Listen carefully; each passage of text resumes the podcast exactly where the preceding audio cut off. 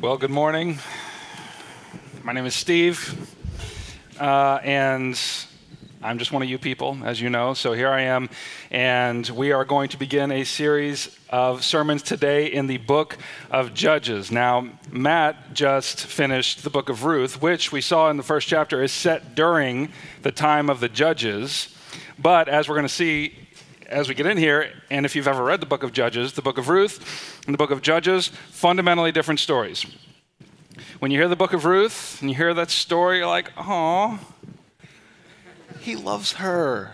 It's so one. Uh, you feel warm inside, but when you get the book of Judges, it's like, oh no, it's disgusting, and there's brutality and gruesomeness. And so, anyway, um, so we're going to get into the book of Judges, and, and, this week we're going to look at the whole of the book, and then in the in the coming weeks we're going to look at um, the judges individually. So we got a lot to do, so let's jump right in to chapter two, which to me is the central passage of the whole book, and it's going to summarize everything for us. So Judges chapter two, starting in verse eleven.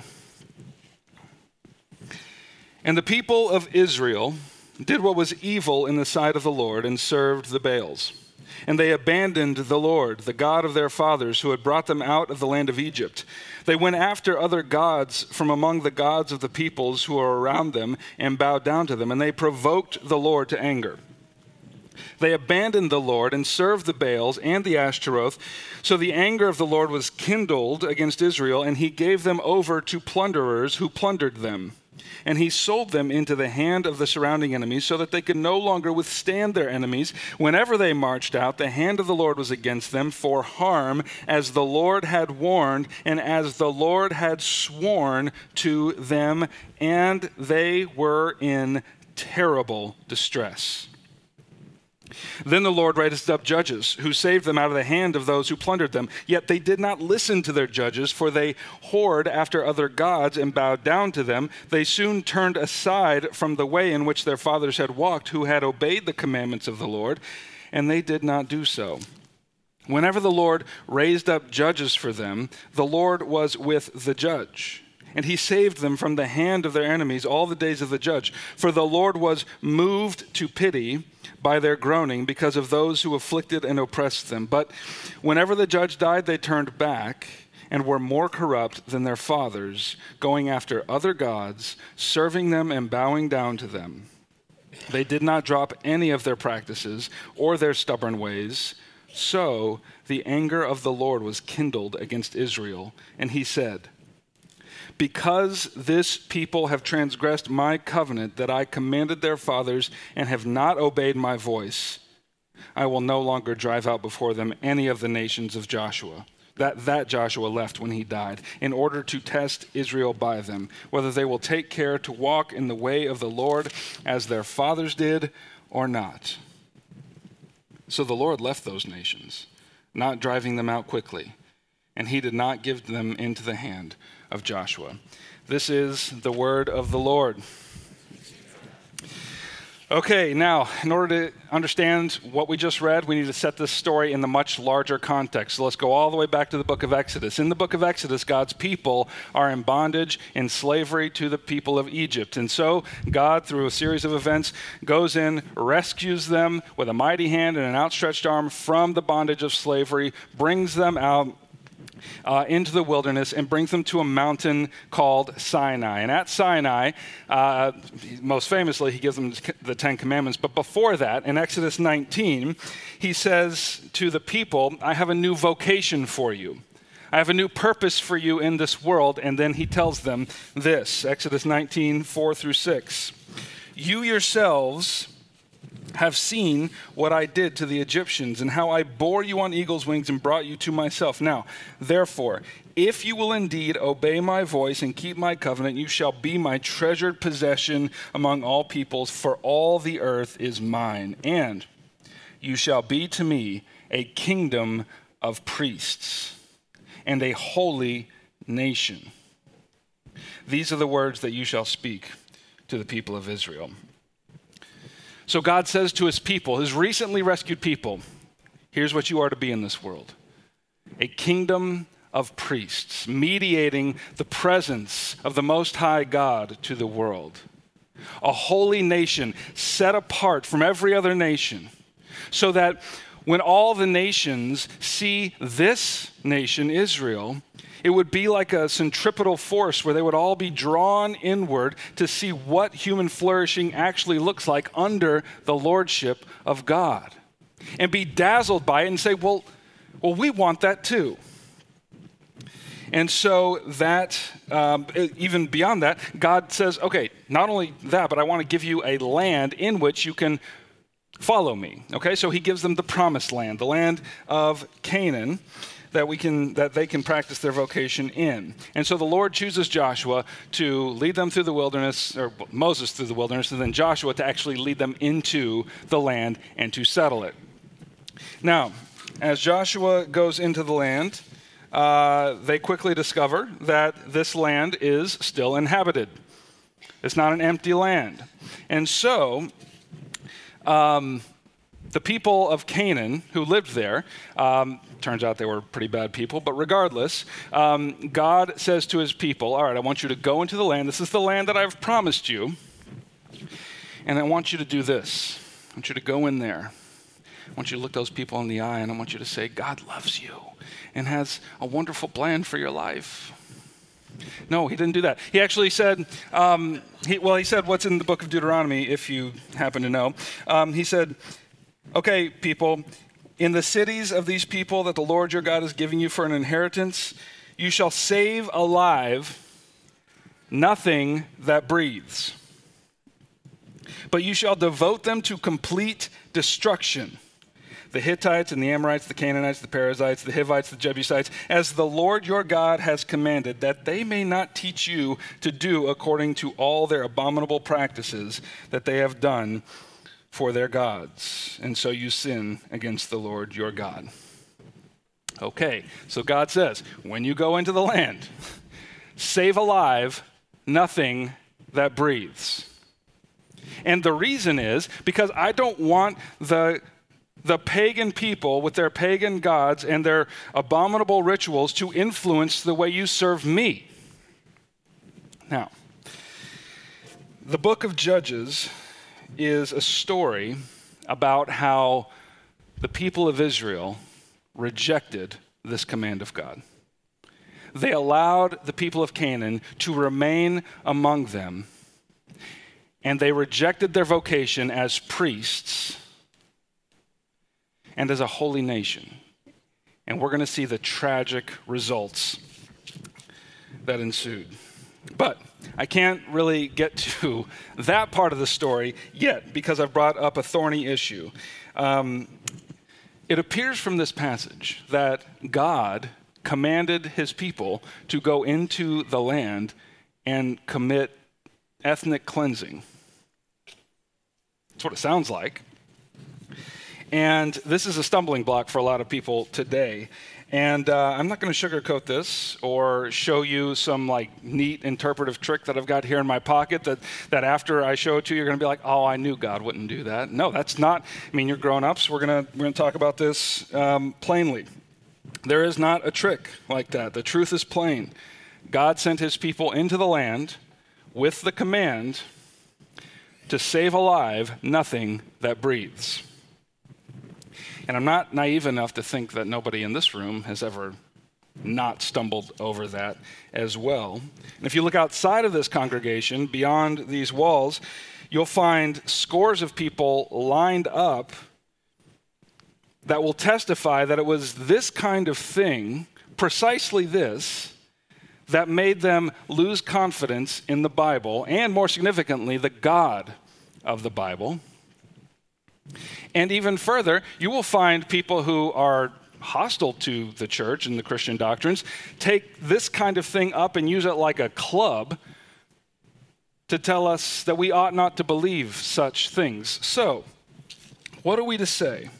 What are we to say when people pass a verdict on God that he is guilty of ethnic cleansing, guilty of murder, and therefore fundamentally untrustworthy? let's, see. Let's see what we can do here. All right. So I want to explain to you, I want to try to explain this to you using the logic of the Bible. Okay?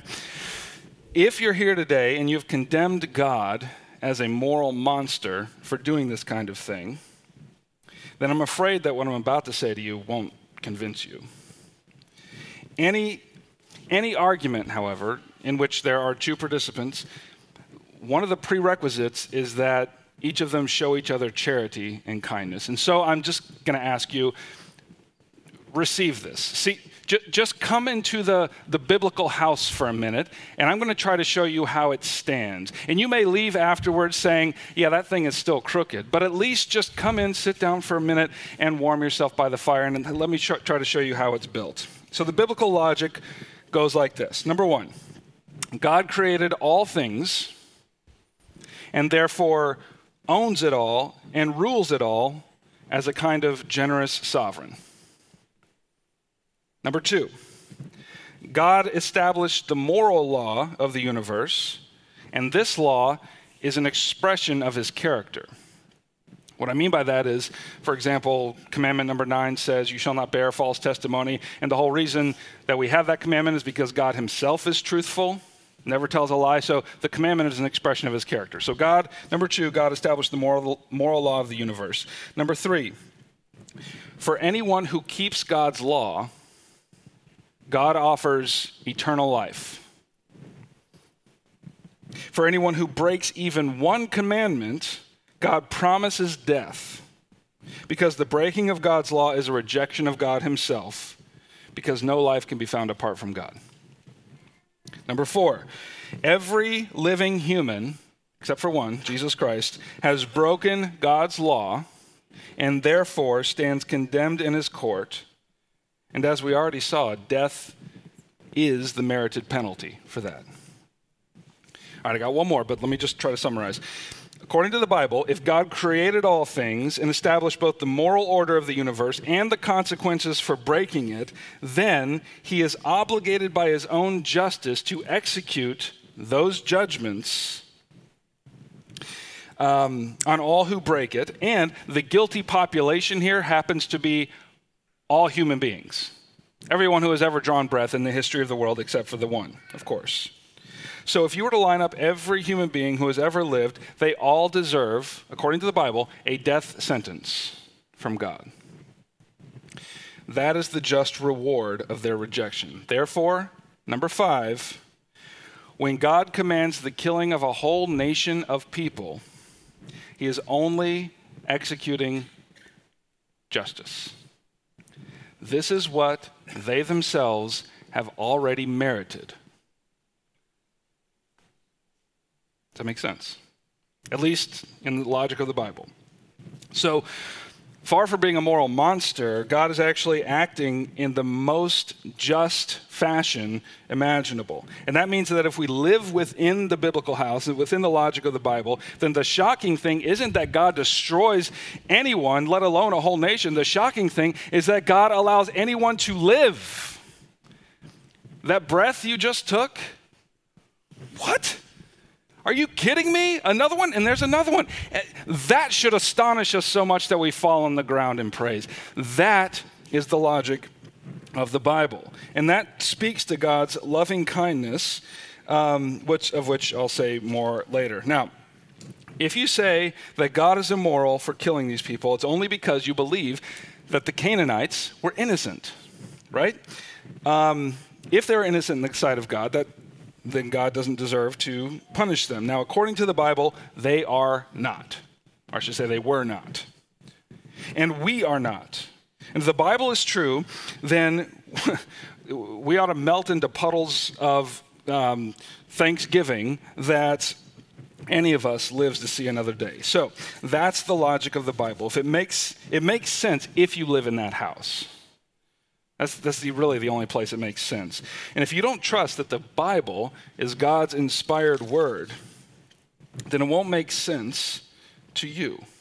And you might still politely walk out the door and still believe that those who live within it can't see the crookedness of the house. And that's okay.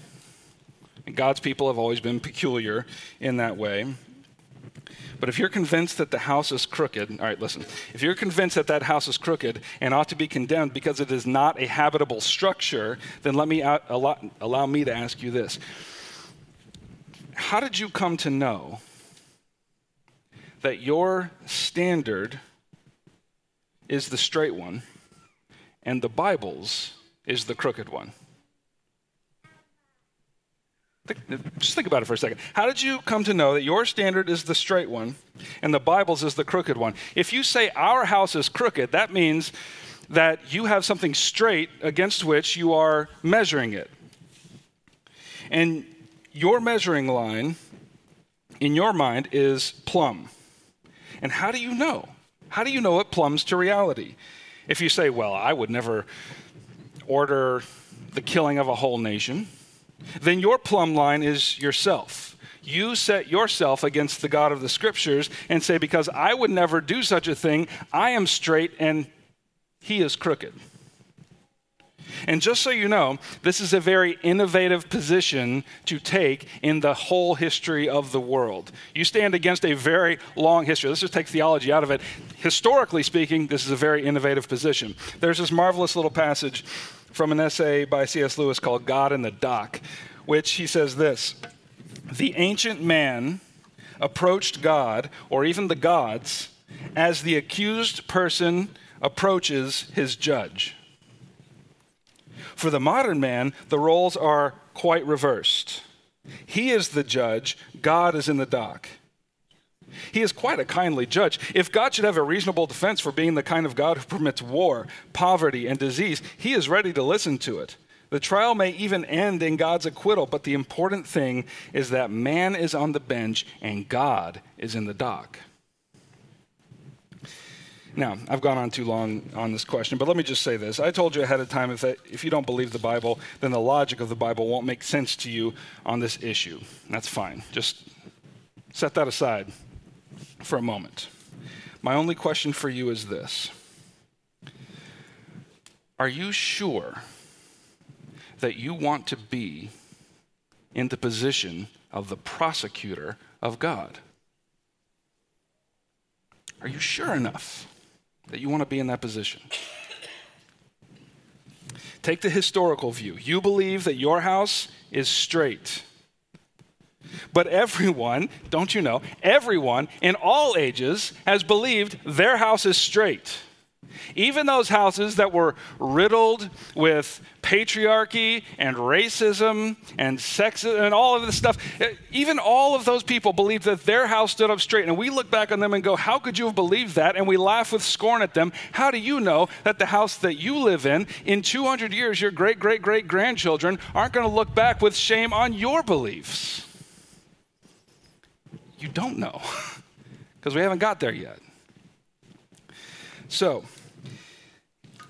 back to Judges. Okay, apology ended. All right, back to Judges. So, um, we're going to see a lot of brutality in this book, and that was my best um, attempt at helping you navigate it faithfully. So, the command for God's people is to go in and to destroy the Canaanites completely so that Israel can live out its vocation as a kingdom of priests and a holy nation. But even at the very outset, we see God's people refusing to do this. Chapter 1, the book opens, and we see that the, uh, the Israelites are successful. They capture a king, one of the Canaanite kings, and we see what they do to him. They don't destroy him, they cut off his thumbs and his big toes. Now, that's, we'll set that aside for a minute. Um, but but the point is not the, the punishment. The point is the king himself is, is shamed, but then he, he's probably, you know, in pain because of his wounds now, but he, he realizes, okay, this is, this is justice. I, I have done, I have cut the thumbs and the big toes off of 70 kings in my time, and now I'm just getting what I deserve. Now, that's not the point. The point is the people of Israel are punishing kings like pagan kings punish kings. So, so keep that in mind. Okay, that, that's how the book opens. Then we get to chapter 2 and we see that the abandonment is complete. That's where our text comes from. And the central passage of that text is 11 through 12, and it says, The people of Israel did what was evil in the sight of the Lord, and they served the Baals, and they abandoned the Lord, the God of their fathers. And so the Lord is angry at his people's apostasy, and he removes his protection from them and sends in plunderers to subdue them and get their attention. And here we see the cycle of the book of Judges, and we see it over and over again. Number one, the people abandon the Lord. Then the Lord sends in a nation to defeat them and subdue them. Then the people are subdued and they are miserable. Then they cry out to the Lord, and the Lord, in unimaginable mercy, raises up a judge, and the judge goes in and delivers them. Then there is peace in the land. And then, when the judge dies, they go right back into bed with the Baals and the Ashtaroth. And it starts all over again. Now, we're going to look at most of the judges individually, as I said, over the next few weeks. So I just want to give you the briefest of overviews at this point. Now, the first couple of judges are not bad. They're, they're pretty, they're okay. Okay, so we've got um, Othniel first, then Ehud, and then Deborah, and they're they're good, but not the kind of goodness that you would want to like show your kids and say, hey, you know, be like these people. Um, we, we, see the enemy, King Sisera, and under the judgeship of Deborah, on the run, and he goes into a tent, and uh, this woman, Jael, you know, stakes his head to the ground through his temple with a tent peg. It's pretty brutal. Um, so if you want, a, you know, like a role model for your daughter, you go back to Ruth. This is not the place. this is not the place. Okay, um, then so then the judges themselves start getting worse, okay? You've got Gideon, who is a coward and eventually leads his people at the end of his life to idolatry. Then you've got Jephthah, who's kind of like this gangster who lives out in the hills, whom God said, I want my people to be delivered by you. And so he comes in and he, he uh, renders a great victory. And then he says to the Lord, If you give me this victory, I will sacrifice to you whatever comes out of my tent first. Okay? And so it just so happens that it's his daughter, his only daughter, who comes out first. And he's like, Oh, I guess I have to sacrifice you now. And he does it. He does it. He's, and here's the point here. It's not that he commits this weird act. The point is, that's what the Canaanite gods demanded of their people human sacrifice to satisfy their anger. And so even the leaders of Israel are treating God as a pagan God. They have forgotten his character. Okay, so, but that's not the end of the spiral. It goes further. Um, then comes the worst judge of all, Samson. Now, I, f- I find it strange how often um, you see like uh, VBS posters and everything. It's like, oh, Samson. And it's like, no. God, I mean, you know, be like Samson. God help me if my children turn out like Samson. This man was arrogant. He was extremely strong, extremely boastful. If he lived today, he would fill an Instagram feed with pictures of himself like in the mirror flexing. Like, I mean, that, that would be him. But that was the least of his problems. He had a hair trigger on his anger which sent him out to murder 300 men just to get their clothes because he lost a little bet concerning a riddle. And he lusted after women with a power that has not been exceeded in all of the biblical record. He demands a foreign wife, which was its own thing back then. He demands a foreign wife and is so taken with her that he gives up to her the secret of his strength, and he is defeated because of it. He's chauvinistic, he's hot tempered, He's murderous. This is not the kind of man I want my sons to resemble. And, and so that's the leaders are getting worse. And then we get to the bottom of the barrel.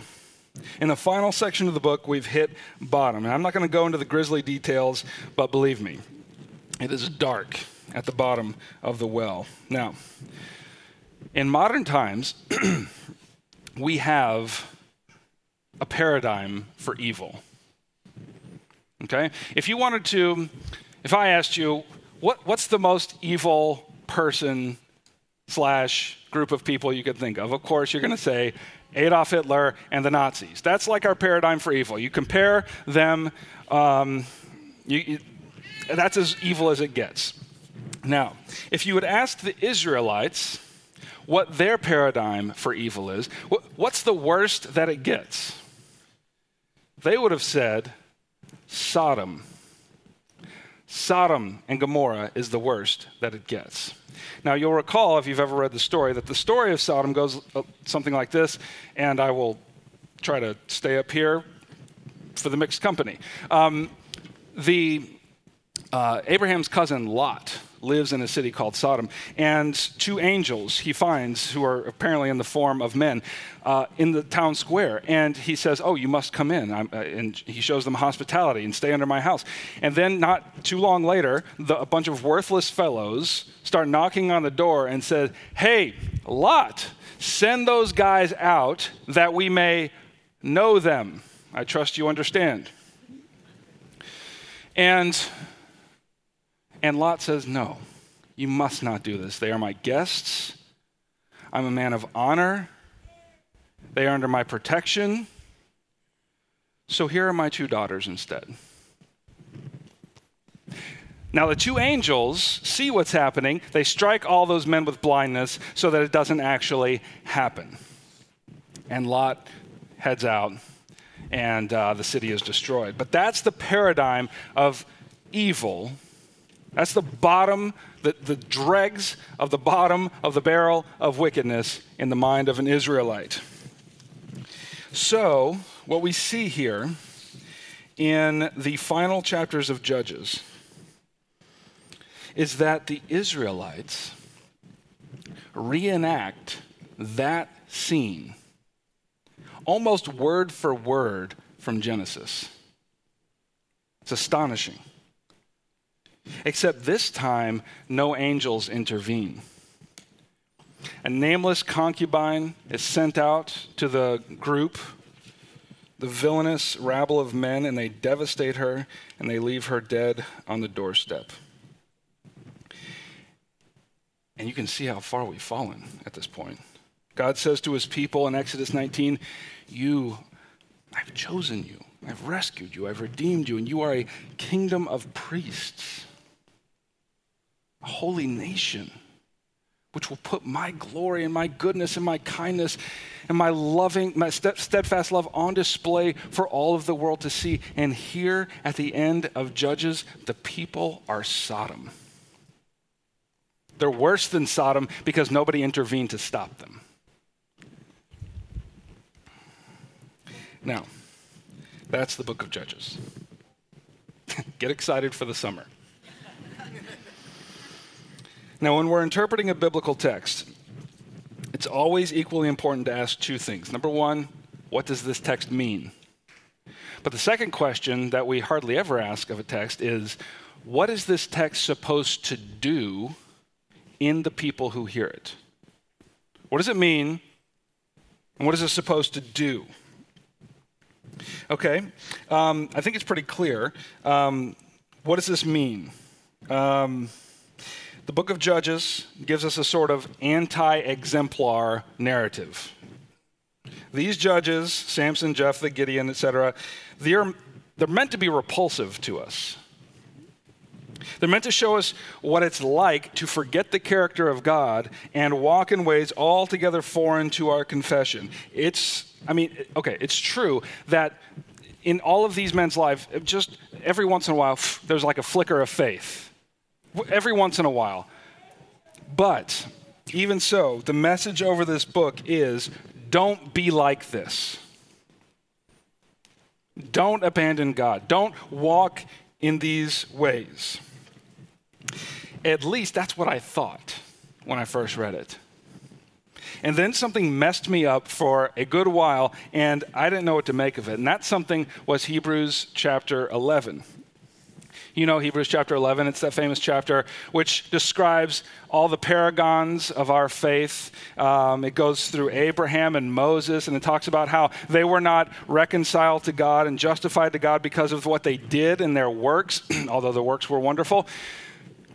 They were justified before God and accepted by God because of their faith. Okay, and so, I mean, you, you could not get to better men to exemplify this, even though they had their faults for sure. But you've got Abraham and you've got Moses. And then you get to Hebrews 11:32. And after all of these men and women who are described as being commended to God by their faith, you get this. And what more shall I say? For time would fail me to tell of Gideon, Barak, Samson, and Jephthah, who through faith conquered kingdoms. I, really can't express to you how deeply troubled I was by this verse. I mean, I mean, and the truth is, I was not misinterpreting Judges. All the commentaries say, the, sort of the message of this book is don't be like this. That's still true.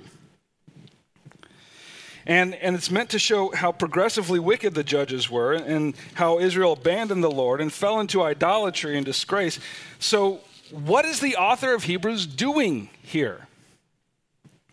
How can he say that Gideon, the coward and idolater, Samson, the womanizer and the murderer, and Jephthah, the man who sacrificed his own daughter because he thought the Lord was like a pagan god, how can these men be commended for their faith? Do you feel that? It messed me up. And that's when it hit me. This book is supposed to be doing two things in the people, not one. The first, it is supposed to give us this anti exemplar cast to tell us, don't be like these people, don't walk in these ways. That's true, and warn us against imitating. But secondly, and listen to this secondly, it's meant to make us marvel at how crooked are the instruments with which God writes the unfolding drama of his redemption. Let me say that again. It's meant to make us marvel at how crooked are the instruments with which God writes his unfolding drama of redemption. And that's when I remembered those words of Jesus where he's looking at those exemplars of morality, the Pharisees, and he says to them, Don't you know that the prostitutes go into the kingdom of God ahead of you? And that's when I remembered the Apostle Paul say to Timothy, I am the chief of sinners. In Paul's own imagination, he is the worst imaginable man that he can think of. So God writes his unfolding drama of redemption throughout all of history in the straightest and most beautiful of letters, but with the crookedest and foulest of instruments. And that's when I remembered, perhaps most significantly of all, the point around which God's whole redemptive story turns is the crookedest and foulest looking instrument of them all. This instrument was God Himself in a body that was beaten and bloodied and brutalized and nailed forcibly to a piece of wood. And we see in Isaiah 52 and 53, the prophets say this His appearance was so marred beyond human semblance, and his form beyond that of the children of man. He was despised and rejected by men, a man of sorrows and acquainted with grief, and as one from whom men hide their faces, he was despised, and we esteemed him not. How crooked are the instruments with which God writes the story of his redemption? Now, I've got to hasten to close here. So I just want to ask of what use can we put this doctrine? And I think there are at least two. Number one, if you belong to God through the atoning blood of Jesus Christ, God is using you for his redemptive purposes. His story is being told, and, and, those pages are unfolding through you. Do you contend with addiction? The good news is, in Christ, God uses the crookedest of instruments to write his story of redemption. Have you broken and violated your marriage vows so that when you look behind you, all you see is wreckage? Good news. God uses the crookedest of instruments to write the unfolding drama of his redemption. Have you behaved in ways, either outwardly or inwardly, that would, that would cause God's shame to be called your God? The good news is, God uses the crookedest of instruments to write the unfolding drama of his redemption. Nowhere does our Lord say, keep in mind, that we may remain in the wreckage of our sin.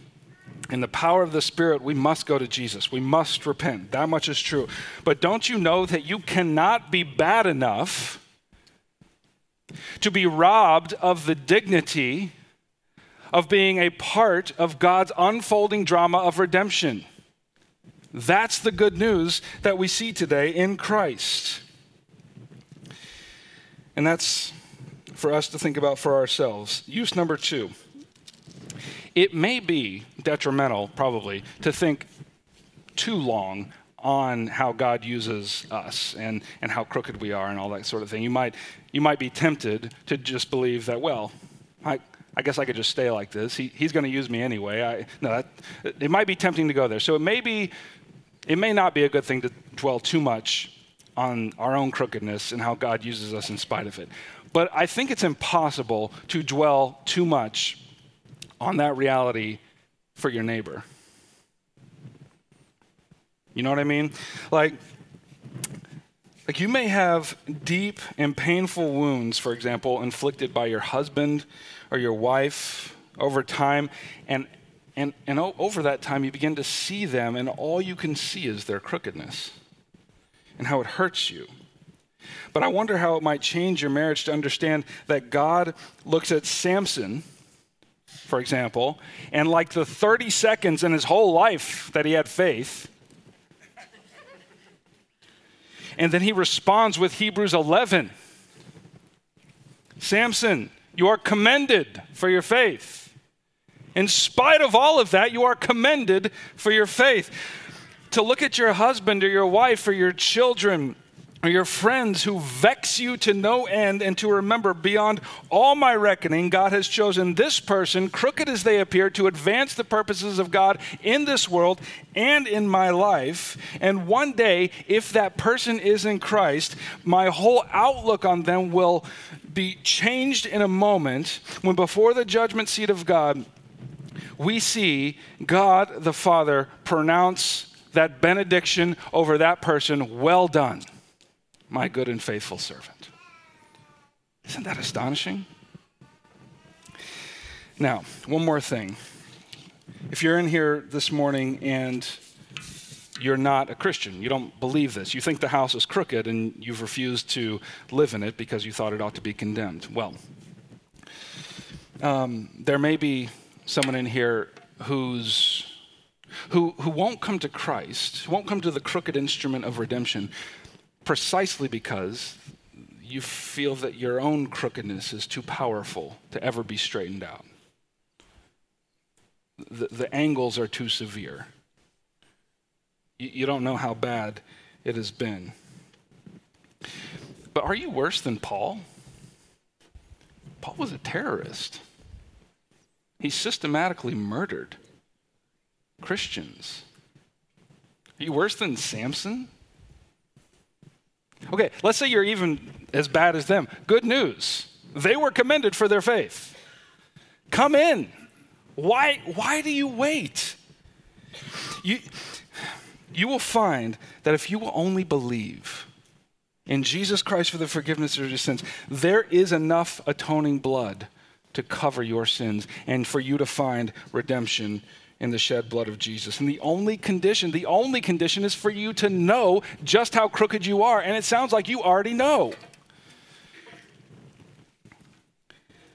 The only person who can straighten what is crooked is Jesus Christ. You must come. Where else will you find such a promise?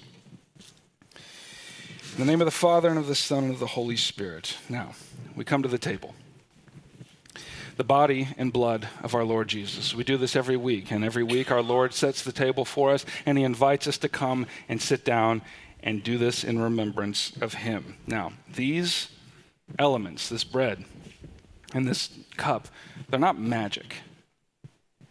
It's not as though if, if you don't have faith or if you're you know, rejecting God or whatever, and you take these, something will happen. Like, they're not magic. The good that is done to you through these elements is the fact that in order to come, the scriptures tell us in 1 Corinthians 11, you must examine yourself. You must repent of your sins. And you must believe afresh in the forgiveness of sins. That is what does you good. And so, as you come today, you must come in repentance. As we all partake of this, we must examine ourselves and see how crooked things are and to praise God for how straight, for, for how, the beauty and how straight He has written through our lives. The only place you can find that, that the crookedness is starting to straighten out is by coming to this table, is by believing in Jesus, is by receiving the grace that He has, that He has accomplished and purchased for you. And so that is the invitation. You must come and you must enjoy His presence. So let us pray.